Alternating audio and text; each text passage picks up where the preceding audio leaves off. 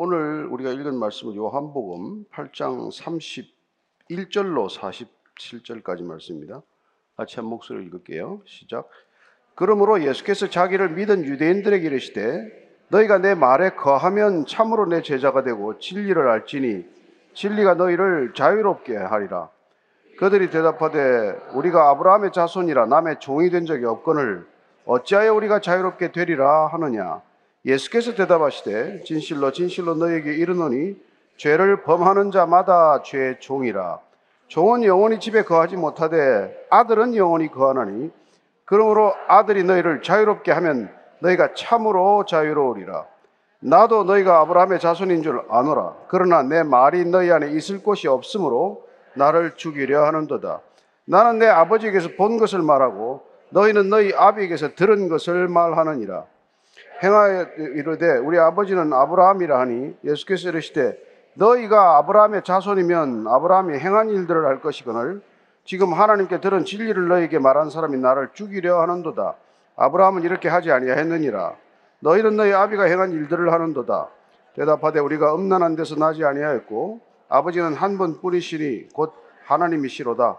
예수께서 이르시되 하나님이 너희 아버지였으면 너희가 나를 사랑하였으리니 이는 내가 하나님께로부터 나와서 왔습니다. 나는 스스로 온 것이 아니오 아버지께서 나를 보내신 것이니라. 어찌하여 내 말을 깨닫지 못하느냐? 이는 내 말을 들을 줄 알지 못함이로라. 너희는 너희 아비 마귀에게서 났으니 너희 아비의 욕심대로 너희도 행하고자 하느니라. 그는 처음부터 살인한 자요 진리가 그 속에 없으므로 진리에 서지 못하고 거짓을 말할 때마다 제 것으로 말하나니 이는 그가 거짓말쟁이요 거짓의 아비가 되었습니다. 내가 진리를 말함으로 너희가 나를 믿지 아니하는도다. 너희 중에 누가 나를 죄로 책잡겠느냐? 내가 진리를 말하는데도 어찌하여 나를 믿지 아니하느냐? 하나님께 속한 자는 하나님의 말씀을 듣나니 너희가 듣지 아니하면 하나님께 속하지 아니하였음이로다. 아멘. 하나님 아버지 하나님 아버지께서 들은 말씀을 우리에게 전하기 위하여 주님께서 이 땅에 오셔서 나는 아버지께 들은 것을 다 너희에게 전한다고 했으나 그 말씀에 귀를 기울이는 사람도 많지 않았고 또 듣고도 그 말씀에 순종하는 사람이 없었습니다. 하나님 아버지 이 시대도 동일한 모습일진데 저희들이 주의 말씀에 귀를 기울이고 경청하되 들었으면 들은 대로 살아내는 진정한 그리스도인들 되게 하여 주옵소서. 예수님 이름으로 기도합니다. 아멘. 어, 오늘 우리가 읽은 말씀은 굉장히 유명한 말씀이죠. 그래서 예수님을 모르더라도 이 진리가 너희를 자유케 하리라. 이 말씀은 뭐 대학에도 새겨져 있는 곳이 있고 또 굉장히 어떤 자유주의자들의 입에 많이 오르내리는 말씀이에요. 진리가 너희를 자유케 하리라. 우리가 이 말씀을 조금 더 곰곰이 깊이 좀 새겨보면은 이게 우리가 일반적으로 생각하는 정치적인 자유나 경제적인 자유와는 본질적으로 다르다는 것을 알게 됩니다. 어, 우리가 흔히 어, 예수를 믿다 보면 어, 정치적 또 이념적, 사상적으로 어떤 편향성을 가지게 된다고 생각하기 쉬운데 그렇지 않습니다. 예수님께서는 그 당시에 많은 사람들이 정치적, 군사적 메시아가 되기를 원했죠. 그래서 저분이 우리를 좀 로마의 압제로부터 벗어나게 해줄 수 있는 분이다. 이렇게 믿고 따랐지만 예수님은 그런 어떤 유혹이나 그런 오해에 대해서 단호한 선을 그었던 분이에요. 또 뭐 오병이의 기적이나 이런 기적들이 나타날 때마다 아, 이분이면은 우리를 경제적으로 다시 부강하게 할 수 있는 분이구나. 이런 생각을 할 때도 예수님께서는 어떤 필요에 의해서 기적을 한두 번 베풀기는 하셨지만은 무슨 뭐 광야 생활 때처럼 매일같이 만나를 내려줘서 농사 안 짓고도 얼마지 먹고 살 수 있도록 그렇게 경제적인 어려움을 해결해 주신 분은 아니라는 것입니다. 그분은 이 땅에 진정한 자유가 어디서 비롯되어야 하는지를 우리에게 오늘 말씀해 주는 것입니다. 우리의 자유는 상황적, 조건적 제약으로부터 벗어나는 그런 자유가 아니라 우리 내면에 있는 깊은 뿌리 깊은 자기 중심적인 자, 아주 사악하고도 고질적인 자중심증이라고 하는 이 병세를 일으키는 자아로부터의 자유, 그 자아가 걸머지고 있는 이 죄악, 죄가 삭스로 지불한 죽음, 이런 것들로부터 본질적으로 벗어나지 않으면은 우리가 살아가면서 이렇게 주장하는 수많은 이념들이나 사상을 가지고서는 본질적으로 문제가 해결되지 않는다는 것을 그분은 꿰뚫고 계셨기 때문에 오히려 종교적인 지도자들이라든지 정치적인 지도자라든지 또 어떤 그런 사회적인 엘리트층이라든지 이런 사람들과 늘 대립각을 세웠던 것을 보게 됩니다. 오늘 예수님께서는 왜 그 사람들이 당신의 메시지에 귀를 기울이지 않는지에 대해서 분명한 답을 우리에게 주고 있는 것이에요. 동일하게 오늘 그 시대나 오늘이나 그 시대나 예수님의 메시지는 잘 안 들립니다. 귀담아 들어도 잘 안 들려요. 들어도 오해가 많습니다. 그래서 예수님의 메시지를 우리가 아무리 읽고 읽어도 자기 나름대로 해석을 하는 경우가 많은 것이죠. 유대인들도 랍비를 통해서 율법을 연구하고 토라를 연구하면은 자유로워진다고 믿었던 사람들이에요. 그러나 정작 그들은 예수님께서 말씀하시듯이 이 구약을 통해서도 예수 그리스도를 발견해야 할 터인데 그들은 그러지 못했습니다. 그래서 오신 메시아를 어, 십자가에 못 박는 것 아닙니까? 왜 그랬을까요? 왜 그렇게 하나님을 열심히 믿었는데 결과적으로 하나님을 대적하는 사람이 되었냐는 것입니다. 동일하게 이 시대도 예수 그리스도를 그렇게 잘 믿는 것 같은데 그렇게 많은 성도들이 모여서 주일마다 예배를 드리는데 아니 어떤 분들은 성경을 백독씩도 한다는데 근데 왜 세상은 본질적으로 달라지지 않는 걸까요? 예수님은 열두 제자를 가지고도 세상을 뒤집어 놓았는데 왜 지금 이 시대에 이 많은 그리스도인들이 있는데 세상은 전혀 미동도 하지 않습니까? 오히려 세상으로부터 조롱받는 것에만 그치고 기독교인들의 선한 영향력 내지는 복음이 가지고 있는 생명력, 폭발적인 생명력은 왜 잘 안 나타나는 것일까? 이런 고민들을 해보지 않으셨습니까? 유대인들이 그렇게 예수님을 박대한 이유는 그들이 전통적으로 해석해왔던 그런 토라에 대한 해석과는 전혀 다른 해석을 내놓았기 때문에 그래요. 그들은 성경을 어마어마하게 연구했습니다. 여러분 잘 아시다시피 토라를 해석한 책이라고 하는 것을 우리가 탈무드라는 걸 잘 알죠. 탈무드는 사실 미시나와 게마라를 합쳐놓은 책이에요. 전통적인 주석서나 마찬가지입니다. 이 주석서 양이 얼마나 방대한지는 이걸 뭐 그 당시에 이게 뭐 이게 소, 이게 소나 말이 끄는 수레를 뭐 수백 대를 동원할 분량이에요. 대충 어림잡아서 그 토라의 분량보다도 한 300배가 넘는 분량이 주석서가 있었습니다. 유대인 랍비들은 그 주석서를 연구하느라고 일생 다 보낸 거죠. 저는 그런 생각을 해요. 이 사람들이 주석서 보다가 텍스트를 안 봤구나. 참고서 보다가 교과서를 놓친 사람들인가? 이런 생각을 할 수밖에 없어요. 네. 그 수많은 견해들을 적어 놓은 책들, 우리로 치면 성경 난해 구절에 대한 해석들, 이런 게 너무 많아서 이걸 보다가 이 사람들이 정작 텍스트를 놓치고 말았구나.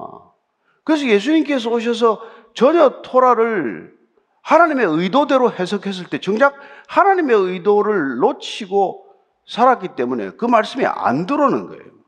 너무나 많은 메시지가 이미 그들의 머릿속을 지배하고 있었기 때문에. 그래서 그들의 의식 구조를 우리가 조금 더 깊이 들어가 보면은 또 다른 의미의 이 사람들은 세뇌 내지는 가스라이팅?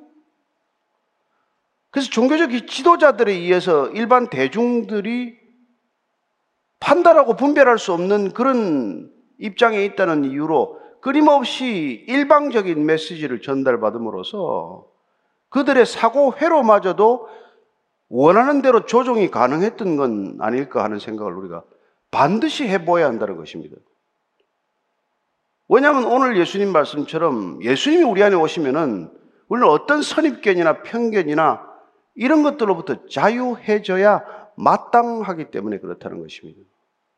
건강한 신앙, 좋은 신앙, 신앙의 본질을 추구하는 우리의 신앙은 늘 어, 예수 그리스도께 집중이 되어야 되고 그분이 우리 안에 오셔서 우리가 그분께 집중할 때 그분이 진리이기 때문에 그분이 복음이기 때문에 그분이 메시아이기 때문에 그분 안에서 우리는 진정으로 이 땅 가운데 묶여 살아갈 수밖에 없고 속박되거나 예속되거나 구속되어 살 수밖에 없는 삶 전체가 해방되는 것, 진정한 자유를 맛보는 것, 그게 신앙이 주는 이루다 설명할 수 없는 능력인데 그 능력이 우리한테 과연 있냐는 것입니다. 예수 믿고 나서 그런, 그런 자유함을 저와 여러분들이 누리지 못한다면 우리 신앙은 어쩌면 병든 신앙이고 우리 신앙은 길을 잘못 들은 거나 마찬가지여서 정작 구약이라고 하는 하나님의 약속이라고 하는 하나님의 언약이라고 하는 엄청난 하나님 백성으로서의 특권을 가졌음에도 불구하고 그 특권을 감당할 수 없는 책무로만 여겼을 뿐 진정 삶에서 녹여내거나 살아내지 못하는 그런 모습을 보이고 만 것이죠. 따라서 저와 여러분들이 성경을 대할 때마다 오늘 특별히 우리가 이 요한복음을 따라가면서 요한복음에 기록된 말씀을 통해서 예수님이 당신 자신이 누구라고 하는 자기 정체성 선언을 들으면서 이분을 통하지 않고서는 알 수 없는 하나님을 우리가 예수 그리스도를 통해서 하나님을 알아갈 때 진정 그분이 우리와 어떤 관계를 맺고 싶어 하는가? 이걸 놓치면은 우리는 그 당시에 유대인보다도 더 못한 지경에 빠지고 마는 것이죠. 그래서 오늘 예수님께서는 당신을 다시 믿게 된 사람들에게 오늘 정확히 일러주는 것이죠. 신앙의 궁극적인 목적은 자유함에 있다. 그리고 그 자유함을 가져다 주는 것은 진리밖에 없다. 이때 진리는 우리가 여러 번 얘기가 나왔지만 이 진리는 단순히 바른 이치나 이런 것들을 말하는 게 아니란 말이죠. 성경이 말하는 진리는 오직 전 인격적으로 이 땅 가운데 증거된 실체적인 진리, 온전한 진리, 전 인격적인 진리, 곧 예수 그리스도를 말할 때 우리는 진리라는 표현을 쓴다는 것을 알게 됩니다. 그래서 예수님께서 내가 성령을 보내줄 때도 그 성령은 진리의 영이다라고 표현하는 것이죠. 그래서 우리가 뭐 성령 뭐 세례 받았다, 성령에 대한 사모함이 있다, 성령 충만하게 하소서는 여러 가지 표현을 쓰지만 진리와 상관없는 영을 성령이라고 말하지 않습니다. 그건 다 unclean spirit, 출처가 불분명한 영적 현상들에 불과한 것이죠. 뭐 방언이나 무슨 은사나 이런 것들이 잘못된 그런 것들이 얼마나 많은지 몰라요. 그런 것들로 사람을 현혹하기가 얼마나 쉽습니까? 예, 무슨 능력이 나타나기만 하는 사람들이 현혹되니까. 그러나 예수님께서 아시다시피 어느 시점에 가면 능력을 행사하기를 딱 멈춰버린단 말이에요. 진리에 집중하지 않고 그 능력에 집중하기 때문에 사람들을 혼란스럽게 만들기 때문에. 오늘 이 요한복음 8장의 마지막 부분에 해당하는 이 부분들은 정말 그런 의미에서 우리가 읽고 또 읽고 여러분들이 깊이 깊이 묵상해야 할 주제라는 것이죠. 진리와 자유의 관계. 곧 예수 그리스도와 자유와의 관계. 그렇습니다. 그분은 우리를 자유케 하기 위해 오셨단 말이죠. 그 자유는 우리가 잘 아는 해방입니다. 그 해방은 곧 구원이에요. 우리를 어디로부터 해방하시며 우리를 어디로부터 풀어주시겠다는 겁니까? 저 여러분들이 가지고 있는 여러 가지 무슨 이 살아가면서 어려운 제약들, 단순히 그걸 위해서라면 여러분 왜 십자가를 지겠어요? 십자가까지 지셔야 했던 건 무슨 까닭이냐는 것입니다. 우리가 해결할 수 없는 문제, 우리 힘과 능력으로는 불가능한 문제를 해결하시고자 하는 그분의 의도 때문에 그분은 이 땅에 오셨고, 그렇죠. 그분은 우리께서 섬김을 받으러 오지 않고, 우리를 섬기러 오셨고, 우리가 지불할 수 없는 죄 대가를 지불하기 위해서 오셨고, 당신 목숨을 들여서 그 죄, 죄 문제를 해결하셨기 때문에 우리가 그걸 믿음으로 받아들여서 우리가 자유함을 얻는다. 이 복음을 실천하기 전에 오늘 이 말씀을 먼저 하시는 거란 말이죠. 진리가 너희를 자유케 하리라. 그냥 듣기 좋으라고 던진 말이 아니란 말이죠. 예수님이 아니면 왜 안 되는가? 왜 꼭 예수라야만 되는가? 왜 예수님 당신 자신만이 길이고 진리라고 말하는가? 여러분, 다른 종교에도 있을 수 있다면 굳이 여기 있을 필요 없죠. 왜 예수님만이 길이고 답인가? 이걸 저와 여러분들이 누군가에게 분명하게 증언할 수 없다면 우리는 우리 자신도 지금 제대로 이 길을 가고 있는지 한번 알아볼 필요가 있는 것이죠. 예수님께서는 당신을 거부하는 사람들을 향해서 왜 당신들은 나를 거부하는지, 왜 내 말이 안 들리는지, 왜 내 말에 그렇게 강팍하게 반응하는지 이걸 오늘 얘기해 준단 말이죠. 우리는 출애굽 사건을 통해서 이스라엘 백성들을 쉽게 내어 보내주지 않는 바로의 모습을 기억하고 있습니다. 열 가지 재앙이 와도 안 보내주는 그 바로. 그 표현을 보면 예수님께서 바로의 마음을 강팍하게 하였기 때문에 안 보내줬다는 조금 이해하기 모호한 표현들이 있어요. 왜 하나님은 이스라엘 백성들을 안 보내기 위해서 바로의 마음을 강팍하게 하셨나? 그가 강팍한 생각을 하는 대로 내어버려 두면은 그런 일들이 일어난단 말이에요. 그렇습니다. 바로의 안에 어떤 영적 상태가 있기 때문에 그런 끊임없이 그런 재앙을 엄청난 재앙, 국가적 재앙, 수습이 안 되는 그런 재앙들을 반복해서 겪는데도 불구하고 이스라엘 백성들을 안 내보낼까요? 그걸 우리가 모르면은 지금 이 세상이 왜 이렇게 여러분 진리를 거부하고 전 속력으로 재앙을 향해서 달려가는지 이해가 안 되지 않습니까?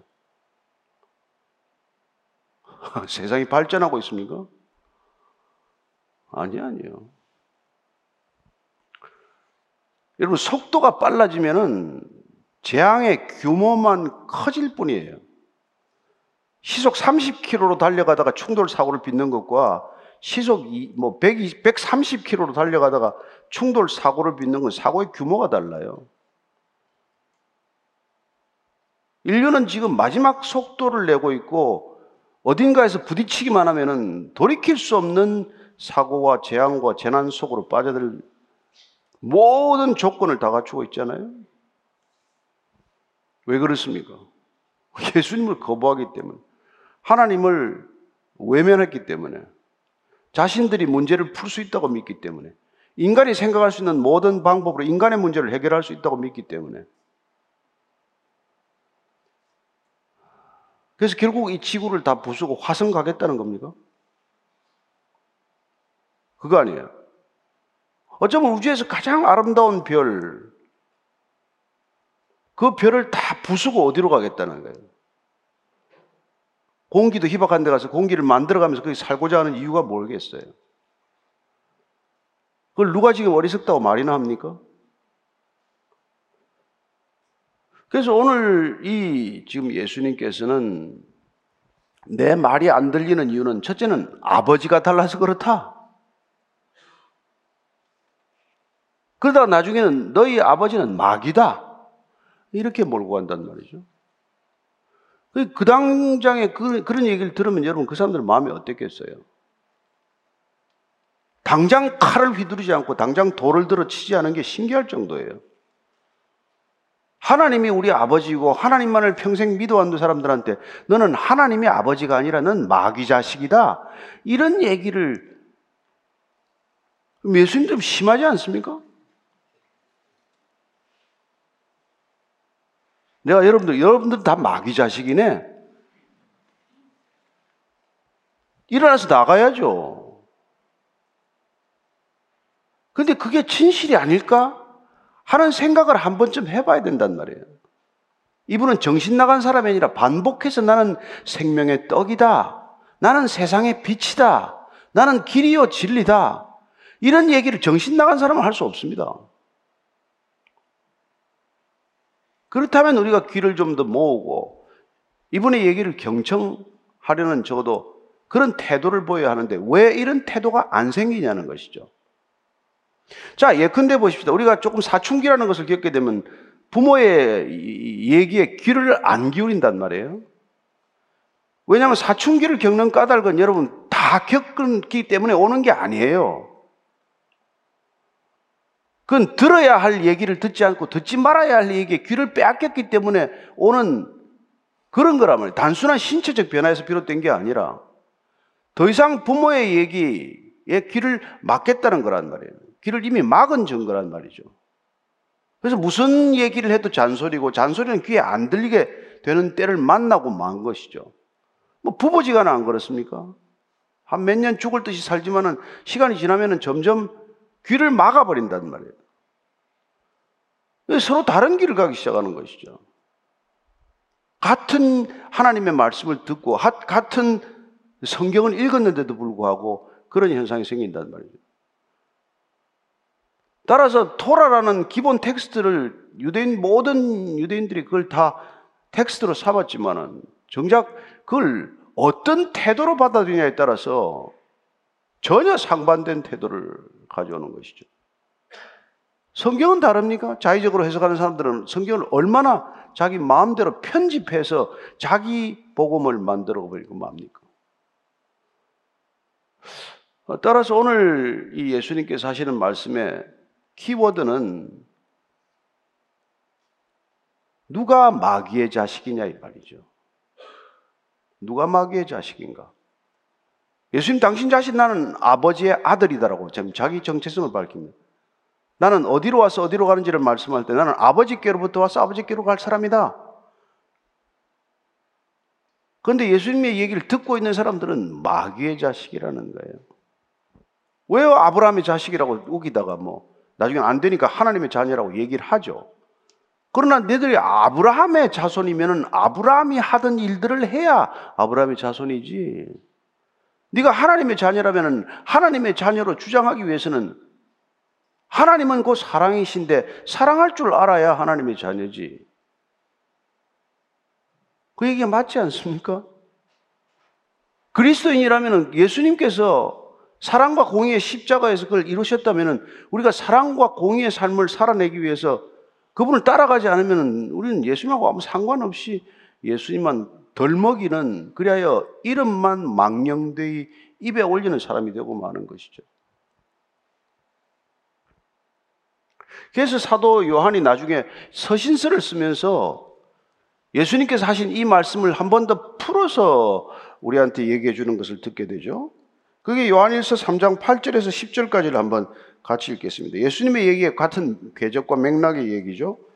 자, 시작. 죄를 짓는 자는 마귀에게 속하나니 마귀는 처음부터 범죄함이라 하나님의 아들이 나타나신 것은 마귀의 일을 멸하려 하심이라 하나님께로부터 난 자마다 죄를 짓지 아니하나니 이는 하나님의 씨가 그의 속에 거하며 그도 범죄하지 못하는 것은 하나님께로부터 났습니다. 이러므로 하나님의 자녀들과 마귀의 자녀들이 드러나나니 무릇 의를 행하지 아니하는 자나 또는 그 형제를 사랑하지 아니하는 자는 하나님께 속하지 아니하니라.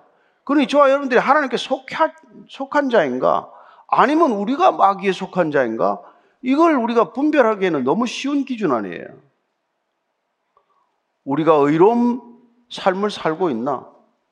세상 사람들 우리를 보고 의롭다 라고 평가를 할 만한 삶을 우리가 살고 있는지 또 아니면 형제, 이웃을 사랑하고 있는지 이거 보면 안 되는 거 아닙니까? 근데 교회가 이웃 교회도 사랑하지 못하고 같은 교회 안에서 성도들끼리도 사랑하지 못하고 그런다면은 교회라는 테두리 안에 틀 안에 있더라도 우리는 하나님의 자녀가 아니라 하나님과 상관없는 존재들이 되고 마는 것이죠.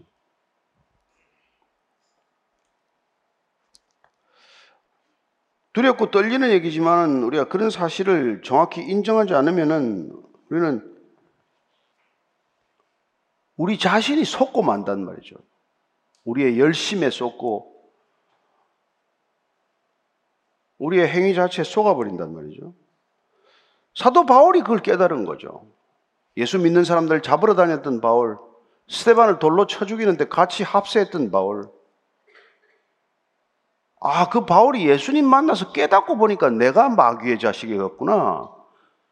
그걸 조금 더 부드럽게 표현한 게 로마서 6장 17절, 18절이에요. 시작. 하나님께 감사하리로다. 너희가 본래 죄의 종이더니 너에게 전하여 준 바 교훈의 본을 마음으로 순종하여 죄로부터 해방되어 의에게 종이 되었느니라. 그 자신이 율법에 흠이 없었던 자라고 자기 스스로 굳게 믿었던 사람이에요. 나만큼 율법을 아는 사람 나와봐라. 나만큼 율법을 열심히 지킨 사람 좀 나와봐라. 이런 태도로 살았던 사람 아니에요? 그랬던 그가 아, 율법에 통달한다는 게 무슨 소용이 있나 이걸 깨달은 거란 말이에요. 사실 여러분 율법에 통달하는 것은 죄에 통달하고 있는 거나 마찬가지란 말이에요. 하나님이 십계명을 주신 이유는 십계명을 지킬 수 없다는 걸 알기 때문에 주셨단 말이에요. 그 십계명을 지킬 수 없다는 걸 예수님께서 오셔서 증명한단 말이에요. 근데 유대인들은 십계명이 아니라 613개 계명까지 다 지킨다고 죽을 힘을 다했던 사람들이에요. 근데 예수님께서 너 살인 안 했냐? 안 했죠. 내가 언제 사람 죽였습니까? 너 형제를 미워한 거는 살인이 아닌 줄 알지? 너 간음 안 했냐? 너 간음한 거는 뭐, 너뭐 자신이 모르냐? 간음한 적 없습니다. 마음으로 음욕을 품었으면 이미 간음한 거라. 어떻게 율법을 지킵니까, 인간이?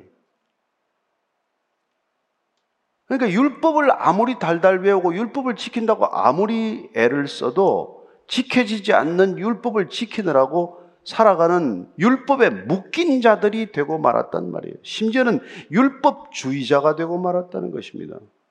그 대표적인 인물이 사도 바울이고. 아, 그랬더니 바울이 깨달은 건 뭐예요?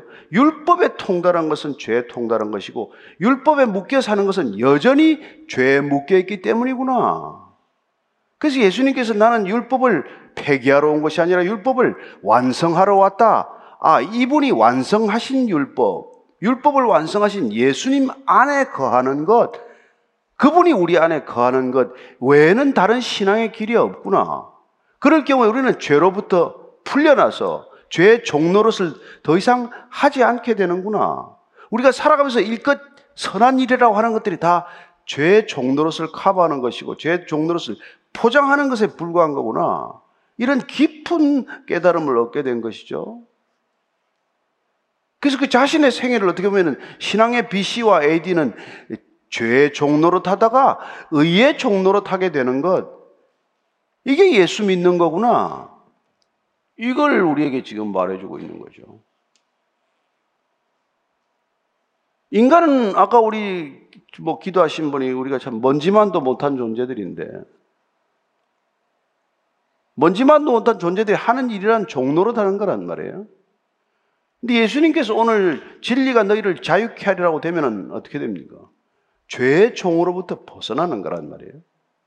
근데 사도 바울의 개념에 따르면 죄의 종에서 벗어나서 자발적으로 하나님께 종이 되는 의의 종이 되는 의의 병기가 되는 의의 무기가 되는 그런 삶으로 옮겨가는 거란 말이에요. 이걸 또한 예수님께서는 사망에서 생명으로 옮겼다라고 표현하는 것이죠. 그래서 우리는 자유라고 하면 우리가 충동하는 것들, 우리가 원하는 것, 갈망하는 것들을 우리 마음대로 하는 것을 자유라고 생각을 하기 때문에 그러면 마음대로 살인해도 자유입니까? 마음대로 간음을 하는 게 자유예요? 아니란 말이에요. 그건 죄의 종로로 타는 거란 말이에요.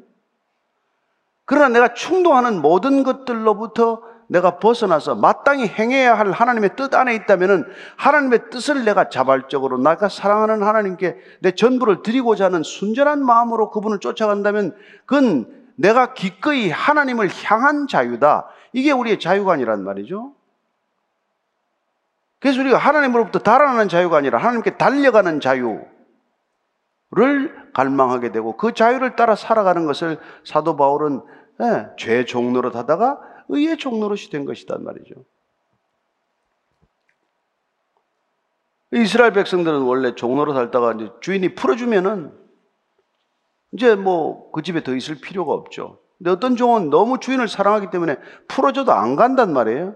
그럼 안 가려면 의식을 하나 치러야 돼. 그건 귀에다가 송곳으로 귀를 뚫어가지고 이 고리를 하나 달아야 돼. 그러면 나는 해방된 노예지만은 그러나 내가 내 자발적으로 이 집에 다시 종노릇을 하겠다. 그러면 그런 절차를 거치고 나면 그 사람이 여러분 시키는 일만 하겠어요? 마지못해 일하겠어요? 그러지 않습니다. 그게 여러분 자유를 경험한 사람이란 말이죠.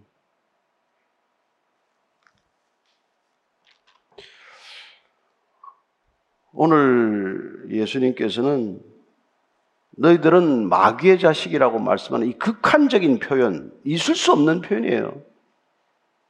유대인들에게 이런 표현을 쓴다는 것은.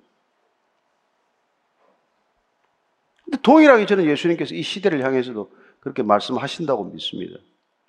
이단들만 마귀입니까? 이단 교주들만 마귀 같아요? 아니요, 아니요. 어떻게 보면 우리 각자에게도 그런 게 있을 수 있단 말이죠. 다 세련되게 표장하고 있고 적당히 감추고 있을 뿐이지만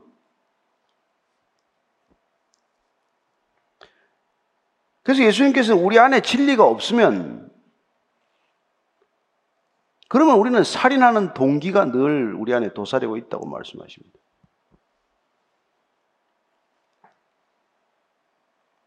그 마귀는 여러분 창세기 때부터 나오는 마귀예요. 어떻게 가인이 아벨 동생을 죽일 수 있습니까? 끊임없이 살인을 저지르는 것이죠. 그리고 입만 열면 거짓말을 하는 것입니다. 내가 아우를 지키는 뭐 사람입니까? 안 죽였다는 거죠. 그래서 거짓말하는 게 너무나 자연스럽고 너무나 익숙해서 진리가 안 들린단 말이에요. 하도 자기가 거짓말하니까 그 정말 바른 말 하는 게 아예 안 들린단 말이에요. 회로가 망가진 거란 말이에요. 그래서 우리는 다 각자의 회로가 망가진 채 살아가는 존재가 되고 만 거죠. 그래서 우리가 성경을 읽는다는 것은 회로 갱신 작업이나 마찬가지고 우리의 회로, 혁명적인 회로 재건 작업이란 말이에요. 우리가 쓰고 있는 모든 언어가 우리 사고를 지배하고 있지만 이미 오염될 대로 오염된 언어 속에서 우리 삶은 오수를 뒤집어 쓰는 거나 마찬가지예요. 어린애들한테 욕만 퍼붓는다고 오수를 퍼붓는 게 아니에요.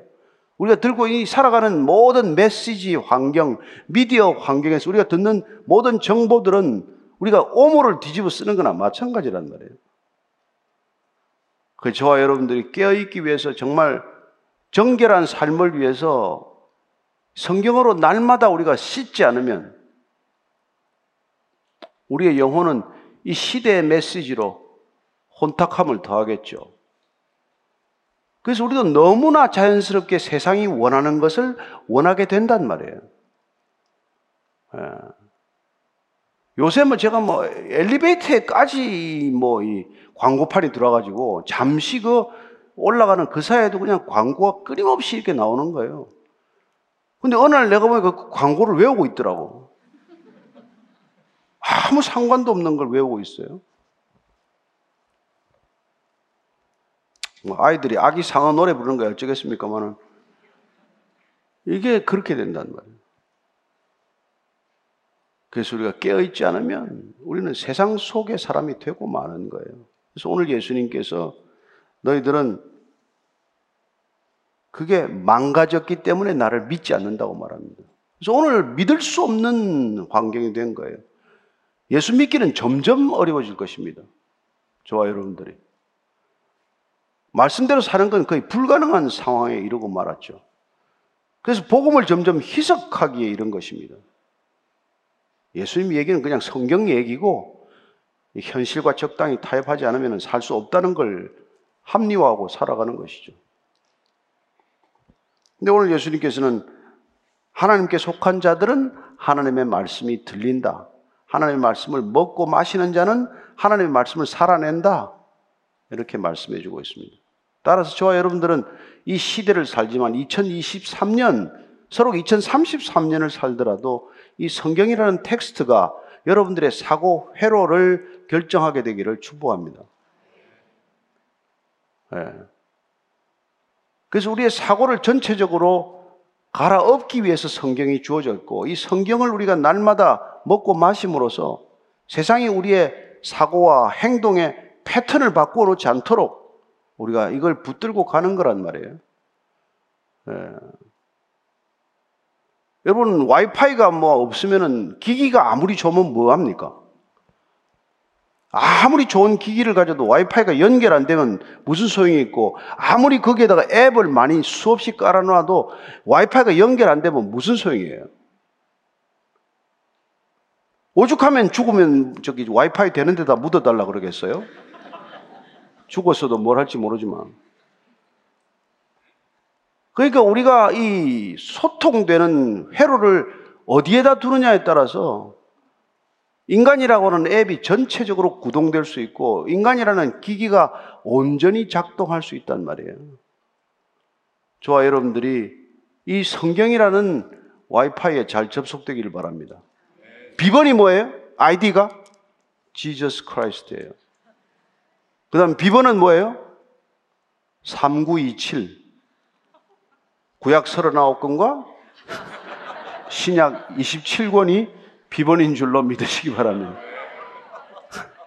이 66권이 여러분들한테 잘 이렇게 안에서 이렇게 소화가 되면 여러분들은 세상 사람이 아니라 하나님께 속한 자녀로 살아가게 될 줄로 믿습니다. 끝까지 이 성경을 신뢰하고 세상의 메시지로부터 자신을 지켜내는 이 시대 그리스도인들이 되기를 축복합니다. 기도하겠습니다. 하나님 아버지, 아무리 많은 얘기를 들어도, 아무리 많은 정말 하나님의 메시지를 들어도 세상 것들에 더 많이 젖었기 때문에 어쩌면 그 사람들은 끝내 예수님을 거부했습니다. 우리도 마찬가지일지 모르죠. 매주 주일 성수를 해도 심지어 날마다 성경을 읽어도 더 많은 양의 세상의 메시지가 우리를 지배한다면 더 많은 미디어에 우리가 노출되어 있다면 우리는 결국 세상 사람이 될 수밖에 없고 주님께서 그렇게 야단쳤던 마귀의 자식이 되고 말겠죠. 날마다 욕망하고 추구하는 것들이 세상 사람들과 하나도 구별되지 않고 늘 세상 사람들이 원하는 것을 같이 갈망하며 살아가는 불쌍한 존재에 그치고 말겠죠. 주님, 우리를 지켜주시되 진리의 영어로 함께하게 하셔서 날마다 진리를 사랑하고 진리를 더욱더 사모하고 진리를 동행하며 진리와 함께 이 땅, 메마른 땅 완주할 수 있도록 우리 모두에게 은혜를 베풀어 주옵소서 예수님 이름으로 기도합니다. 아멘.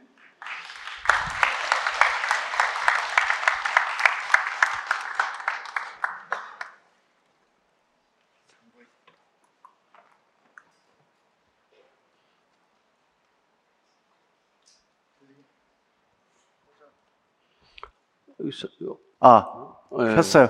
네. 3927. 네. 네. 목사님, 어, 그, 회로를 교, 교정한다. 는 그런 말씀으로 비유를 들어주셨는데, 성경을 읽는 경험은, 어, 그 회로를 이렇게 수정하는 거는 성경이 나를 읽어주는 그런 경험을 같이 하게 되는 게 네, 아닐까 변하죠. 싶기도 한데요. 네. 예, 중요한 건 우리가 이제 뭐 어린애들이 갓 태어나면 얼마나 같은 단어를 반복합니까? 예, 저도 이제 뭐 손자 얘기 안 하려고 했는데 할 수밖에 없는 나이지만은 아마 내가 듣기로는 어린 나이에 엄마라는 단어를 한 천 번 부르는 것 같아요. 음. 한번 부르지 않아요.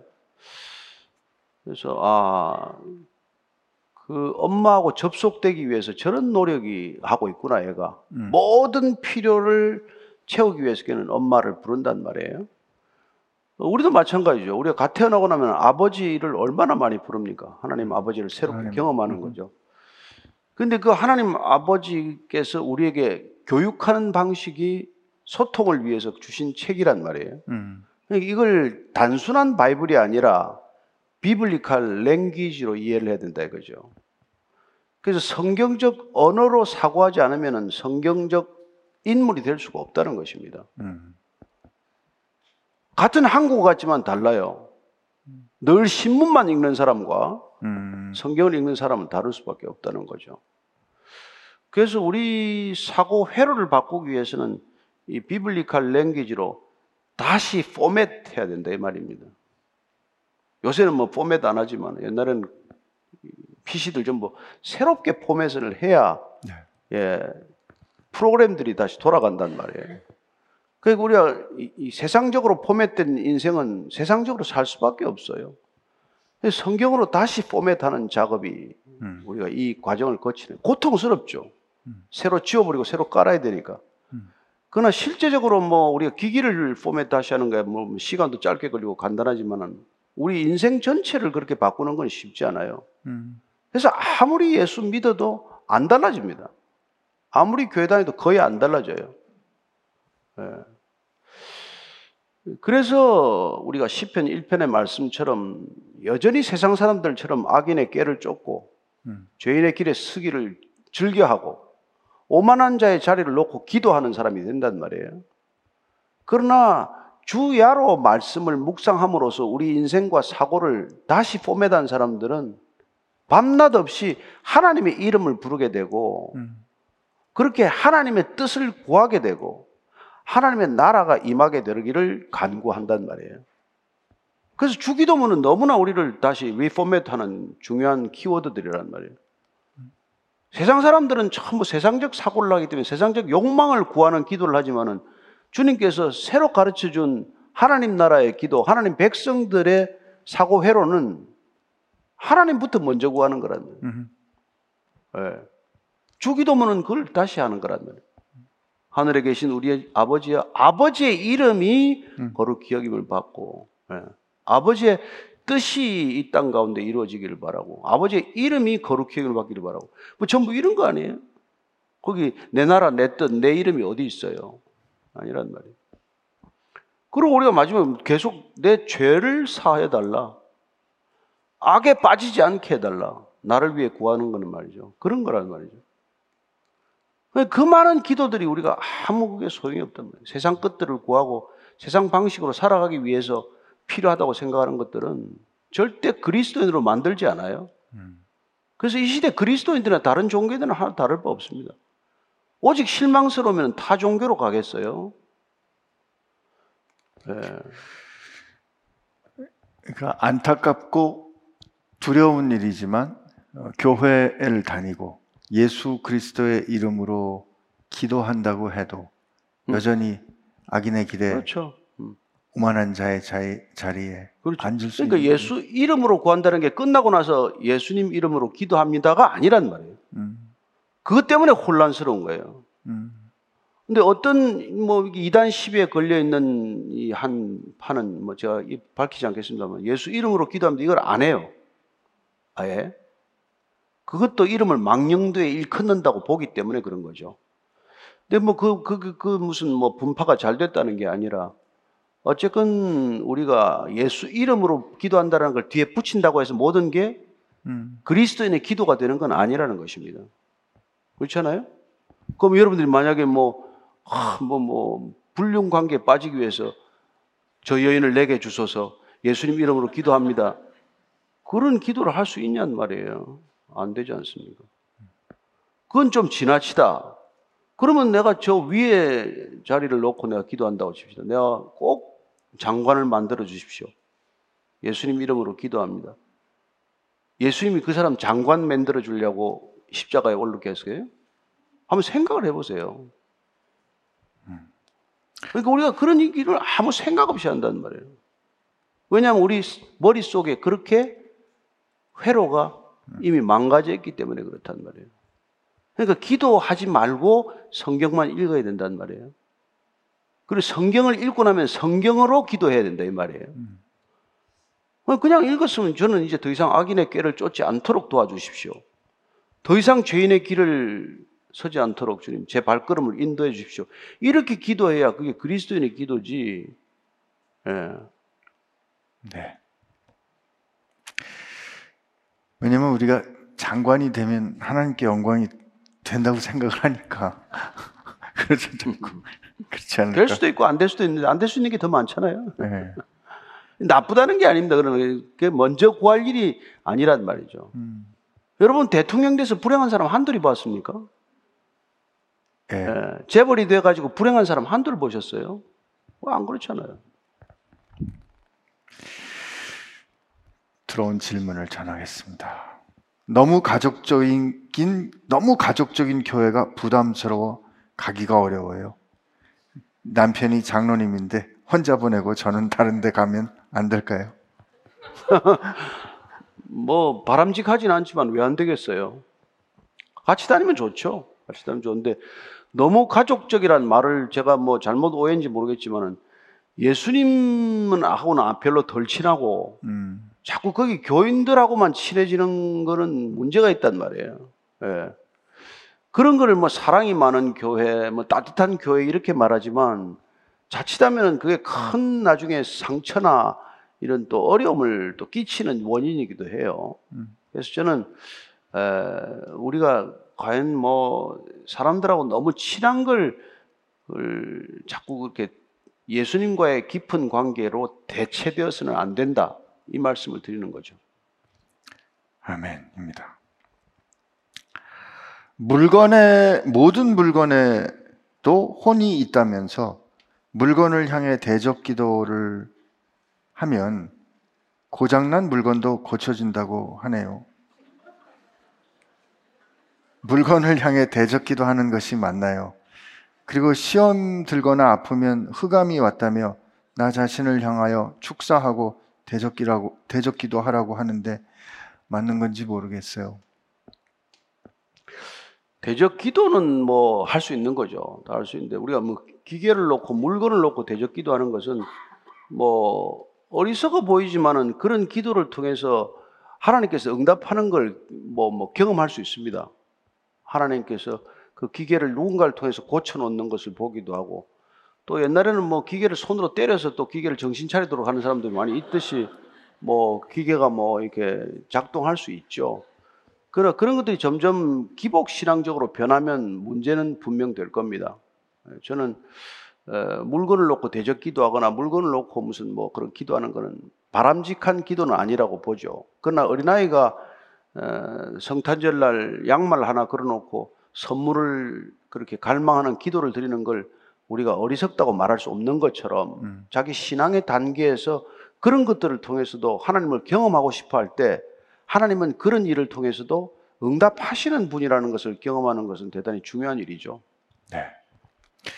근데 한편은 이 영적인 영향력을 상징하는 혹은 의도를 가진 물건들이 있거든요. 근데 이제 뭐, 어, 뭐 외국 가거나 하면 요건 기념품이라 그렇게 해서 그런 종교적인 의도, 영적인 의도를 가진 그런 물건들을 굳이 어, 사는 경우가 있는데 그런 부분들 우리 조심해야 될 것 같고요. 모든 물건에 혼이 깃들어 있다. 이거는 성경적인 생각은 아닌 것 같습니다. 어, 목사님, 아, 이제 대학교, 대학생 선교단체에 있는 학생의 질문입니다. 목사님, 안녕하세요. 하고 느낌표를 10개쯤 찍었습니다. 현재 대학교 선교단체에서 사역하고 있는 대학생입니다. 선교단체에서 말씀을 전하는 간사님께서 설교하실 때 간혹 성경에 적혀 있지 않은 사실을 아, 내용을 사실인 것처럼 말씀하셔서 시험에 들 때가 많습니다. 이 부분을 간사님께 말씀드려도 주장을 굽히지 않으셔서 너무나 밉습니다. 간사님께 대해 어떤 자세를 취해야 할지 의견을 듣고 싶습니다. 그 내가 괜히 잘못 얘기해가지고 뭐 싸움이나 붙여놓는 것도 아니고 본인이 알아서 결정을 하라고 그러세요. 아멘. 아니 사실 질문이 올라와서 읽다가 대놓고 간사님 지금 저 흉본 거 아니에요? 이거를 전국적으로 방송을 해드렸네. 네. 알아서 기도하고 잘 하십시오. 근데 조, 조심할 건 뭐 목사들도 그런 설교를 많이 하지 않습니까? 성경에 없는 얘기 많이 해요. 왜 이 귀중한 시간에 신문 기사를 인용할 거 없지 않습니까? 또 쓸데없는 이런저런 책을 뭐 많이 인용할 것도 없단 말이에요. 저나 여러분이 궁금한 것은 하나님의 생각 아닙니까? 하나님이 무슨 말씀을 하셨나? 거기에 집중하는 것은 대단히 중요하죠. 예. 예.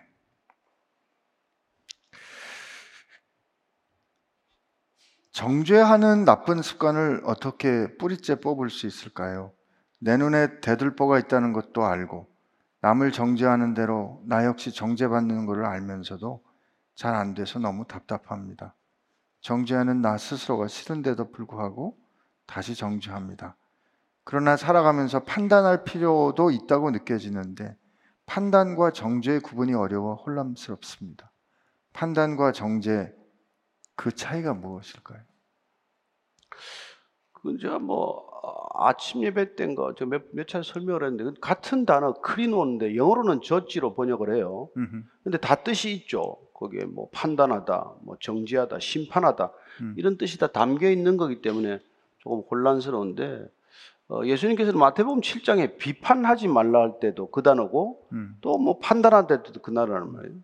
근데 우리가 판단이 비판으로 넘어가는 건 조심해야 된다는 것이죠. 음. 판단하는 것은 절대로 인간에게 필요한 겁니다. 그렇지 않아요? 뭐, 아, 지금 시간이 이 정도면은 이제 끝내야 될 때다. 라고 판단하지만 여러분 오늘 집에 못 가잖아요. 그러나 여러분들이 내가 조금 시간이 길어진다고 저 사람이 나이 들더니 조금 시- 맛이 갔네. 이 정도로 가면 여러분들은 지금 너무, 너무 간 거란 말이에요. 이걸 조심하라는 거죠. 그러니까 지금 시간이 지금 조금 늦어졌네.까지는 좋은데 그걸 근거로 해서 그 사람의 인격까지 내가 판단하는 건 정죄로 넘어가는 영역이란 말이에요. 근데 이거는 우리가 왜 해서는 안 되냐면 하나님께서는 전부를 아시기 때문에 그분은 시간과 공간 밖에서 시간과 공간을 컨트롤할 수 있는 분이기 때문에 그분은 온전한 것을 알지만 우리는 부분적인 것을 알기 때문에 인간이 가지고 있는 제한된 한정된 지식과 경험을 가지고는 절대로 다 판단할 수 없단 말이에요. 그러니까 우리가 하나님께서는 우리가 가지고 있는 이걸 초월적인 관점과 시각에서 바라보기 때문에 합력하여 선을 만들 수 있는 분이지만 우리는 우리의 판단과 정죄를 계속 밀고 나가면은 그 하나님이 합력해서 선을 만들 수 있는 부분까지 우리가 그걸 깨뜨리게 된단 말이에요. 그러니까 우리가 자꾸 판단하면 할수록 일이 더 꼬이게 된다는 것을 알 수가 있죠. 그 저- 정죄를 하기 시작하면 그래서 어, 우리에게는 그런 이 능력을 안 주셨는데 문제는 이제 우리 형제 질문처럼 판단과 정죄의 구분이 모, 모호하다고 할 때 쉬운 비유만 하나 들면 됩니다. 예. 아, 지금 영하 뭐 예를 들어서 10도다 아니면 영상 30도다. 그러면 분별하고 판단해서 그 날씨에 맞게 옷을 입고 나가야 돼요. 음. 근데 옷은 안 입고 앉아가지고 그놈의 날씨만 탓하고 말이지 빌어먹을 놈의 날씨, 이 죽을 놈의 날씨, 지구가 뜨거워져서 이렇네. 그건 어리석은 삶을 택한 거란 말이에요. 우리에게는 우리가 바꿀 수 있는 것과 바꿀 수 없는 것을 분별하는 걸 주셨어요 하나님께서. 그걸 분별하는 건 대단히 좋은 것이지만은 그게 지나쳐서 선과 악으로 넘어가는 것은 하지 말라는 거란 말이에요. 예. 예. 아, 저분 보니까 참 얼굴이 자유롭게 생겼네까지는 좋은데, 아유, 저 얼굴 가지고 죽어야지 말이지. 어떻게 산다고는. 이거는 여러분 위험한 생각 아니에요? 예. 자기 얼굴이 이렇게 생겼으면 그냥 살면 되는데, 그냥 비관하고 자기 자신을 죽음으로 내몬다. 이거는 잘못된 거 아닙니까? 그걸 경계하는 것이죠. 다른 사람을 비난한다고 해서 내가 의로워지는 것은 아닙니다. 아, 그 버릇 고치는 방법을 제가 뭐 굳이 알려드리려, 알려달라고 그러니까 그런데 꼭 비난할 게 있으면 자기만 비난하면 돼. 자기만 비난하는 자기만 비난하면 돼. 자기만 비난하는 걸 하나님은 대단히 좋아하세요. 그게 깊이 비난하면 회개가 될 줄로 믿습니다. 안녕하세요. 기도 후에 응답받은 것을 바로 순종하여 행동에, 행동에 옮기지 않고 2, 3주 후에 진행한다면 효력이 없어지는 것일까요? 불순종이 되는 것일까요? 그냥 농담한 거죠. 아, 아니 여기 답변 부탁드립니다. 이렇게 돼 있습니다. 순종은 언제나 즉각 순종하는 게 좋죠.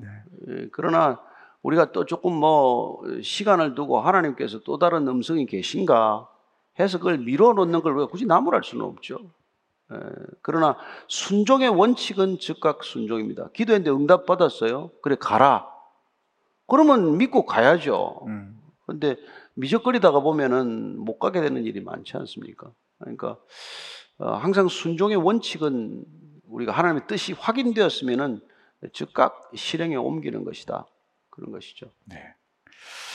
저는 목사님께서 제게 농담이죠? 라고 물어보신 이유가 있다고 좀 느껴졌어요.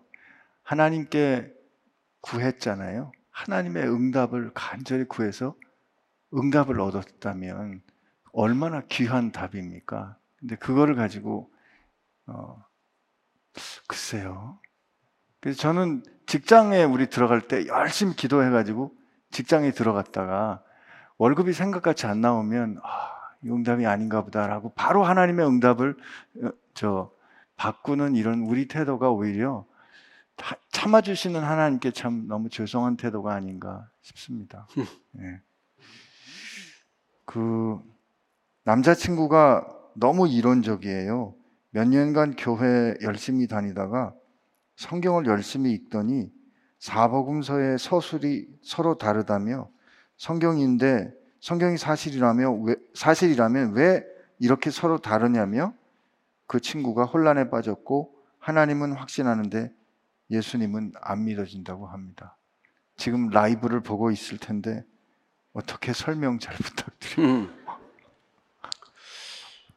음. 예, 우리가 그 무슨 대통령이 외국에 순방을 가도 신문마다 다르게 기록하잖아요. 음. 보면 전혀 다른 견해가 있죠. 근데 사복음서는 그렇게까지 다르진 않지만 음, 그 사복음서의 저자들은 본인이 이 복음서를 읽게 될 대상들을 염두에 두고 쓴 것이에요. 그래서 어떤 경우는 시간대로 쓴 것도 있지만은 따로 편집을 한 것도 있단 말이에요. 그래서 에, 보는 관점에 따라서 다른데 앞에 마테마가 누가복음은 보는 관점은 동일하다고 해서 그걸 우리는 공관복음이다 이렇게 말합니다. 같은 관점을 가지고 기록한 책이라고 해서 그걸 공관복음, 영어로는 시납틱 가스펠이라고 그러는데 요한복음은 다른 관점을 가지고 쓴 거고 다른 대상을 놓고 쓴 거예요. 헬- 헬라권의 지적인 대상을 가진 사람들을 대상으로 썼기 때문에 저는 이렇게 머릿속에 논리적인 사람들은 요한복음이 좀 더 많이 읽으라고 그래요. 그래서 다른 복음서를 한 번 읽을 때 요한복음을 세 번 읽어보시라고 이렇게 권하는 편이에요. 음, 예, 근데 그렇게 세세한 표현이나 이렇게, 이렇게 조금 어긋나더라도 하나님께서는 인간의 실수를 어떻게 보면 쓰시는 분이란 말이에요. 그리고 이 성경에 기록된 데는 절대적인 오류가 없다라고 하는 그런 절대 무오류설이 있지요. 그러나 무오류라고 해서 기록된 것이 오류가 없다고 해서 우리가 그대로 적용해야 된다는 것은 아니란 말이에요. 그건 문자주의라고 말하는 것이죠. 그러면 여러분들이 옛날에 지금 뭐, 뭐, 뭐, 얘기한 대로, 기록된 대로 다 살 수 있습니까? 우리가 뭐 구약 제사를 드리겠어요? 이, 그렇게 하지 않잖아요. 그러니까, 어, 성경이 기록된 그 당시에 관습법은 관습법으로서 우리가 존중해 주는 것이고, 또 신약 시대에 와서 신약 시대 사람들이 살았던 건 그 삶의 배경을 우리가 인정해 줘야 된단 말이죠. 그리고 오늘날 우리가 또 다른 삶의 양태를 가지고 살아가는 것에 대해서는 우리가 늘 어, 우리가 이렇게 용납할 수 있던 거란 말이죠. 중요한 것은 뭡니까? 사복음서가 기록된 저자의 이 상황과 이런 것들이 읽는 대상에 따라서 달리 표현되었다고 해서 내 관점으로 그게 잘못됐다라고 정죄하거나 판단하는 것은 너무 성급하다는 것이죠. 계속 읽어보면은 저는 이분이 문제가 풀릴 거라고 믿습니다. 음. 우리가 한두 번 읽어서는 풀리지 않는 의문들이 정말 열 번이고 백 번이고 읽으면은 하나님께서 응답해 주실 거라고 믿어요. 음, 그리고 반드시 내 사고를 의지해서 읽는 것이 아니라 성경은 성령의 감독으로 씌어졌다라고 말하고 있습니다. 그래서 성령을 의지해서 읽으라는 것이고 성령님께 기도하고 읽으라는 거예요. 그래서 깨달아지는 것이 내 경험의 수준이 아니라 하나님께서 깨닫게 하시는 목적에 합당한 성경 읽기가 되기를 바랍니다. 그 목사님 아까 그 대통령 뭐 순방을 갈 때 그 신문마다 관점이 다르다는 그런 말씀으로 설명을 해주셨는데 역으로 과거에 그 권위주의적이고 독재 정권이 있을 때 보도가 동일하게 나가도록 그 통제했던 음, 그런 때가 맞습니다. 있죠. 예. 뭐 우리가 믿으면 안 되는 거죠, 그죠? 어, 네. 그러니까 지금도 뭐 전체주의 사회나 독재주의 사회에서는 똑같이 나가는 거 아니에요? 한 가지만 정보에 의존하게 하지 않습니까? 그러나 어떻게 보면은 다양한 정보에 접하도록 하는 게 훨씬 진실에 가까운 거죠. 그래서 예수님의 뭐 예를 들어서 그 행적 같은 거 중에서 우리가 그 다 뺐으면 좋을 만한 행적들이 얼마나 많아요. 뭐 땀이 피가 되도록 기도할 게 왜 왜 기도해요? 십자가 지기로 다 결정된 일인데 그런 것도 다 뭐 전 처음 때 빼, 빼야 되는 건데 그런 생각을 했어요.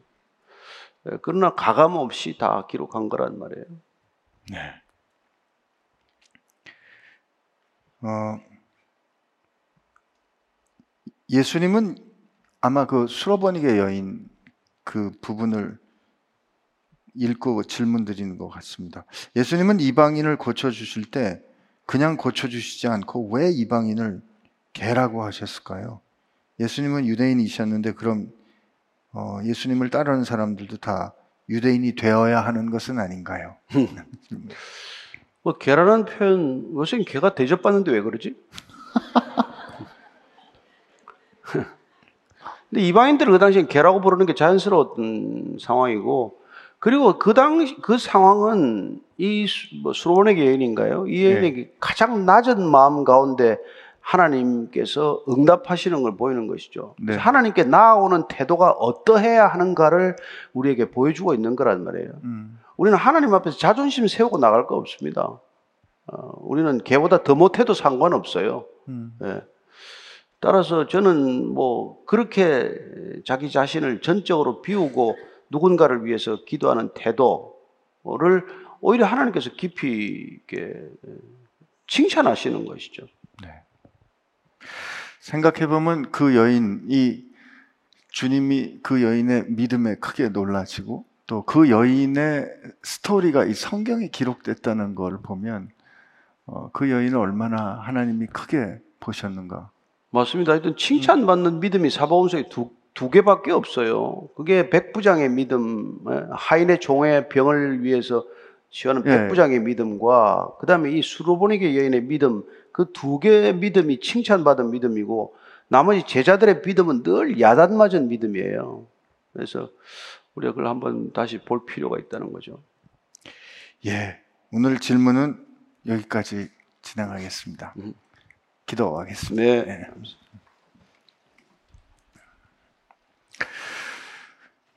그동안에 어, 내 마음대로, 내 뜻대로 내 영혼과 마음을 망가뜨려서 어떤 메시지를 들어도, 어떤 소식을 들어도, 무엇을 보고, 무엇을 들어도 다 왜곡되어 기형적인 하나님께서 의도하신 바를 맞추지 못하는 죄악된 생각으로 읽고 듣고 보며 살았습니다.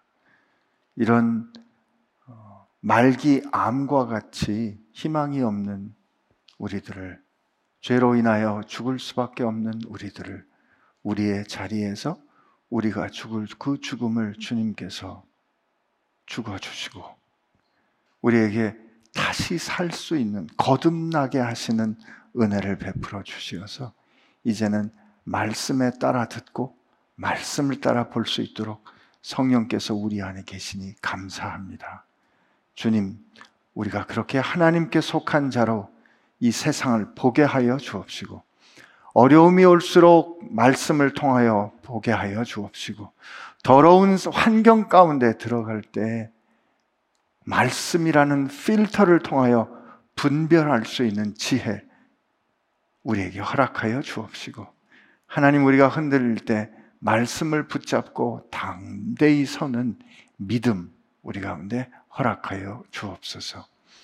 이제는 우리를 위하여 생명을 주신 예수님의 은혜와 말씀으로 우리를 붙들어 주시는 하나님 아버지의 사랑하심과 우리 안에 살아계셔서 의에 대하여 죄에 대하여 그리고 말씀에 대하여 가르쳐 주시는 성령님의 역사하심이 이제 눈과 귀와 영혼을 열어 말씀을 듣고 들은 말씀대로 순종하며 살기로 다시 결심하는 교회와 지체들 가운데 함께 하시기를 주의 이름으로 축원하옵나이다.